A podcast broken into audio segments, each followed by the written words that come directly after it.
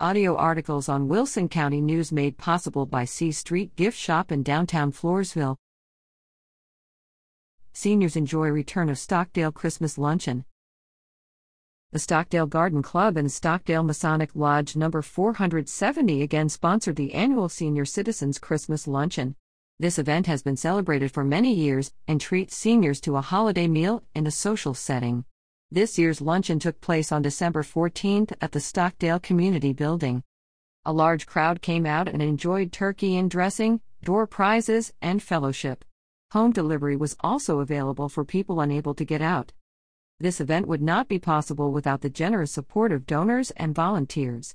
We would like to thank all those that volunteered or made donations. If you were not able to participate this year, keep it in mind for next year. Rick Rutland is a member of Stockdale Masonic Lodge No. 470.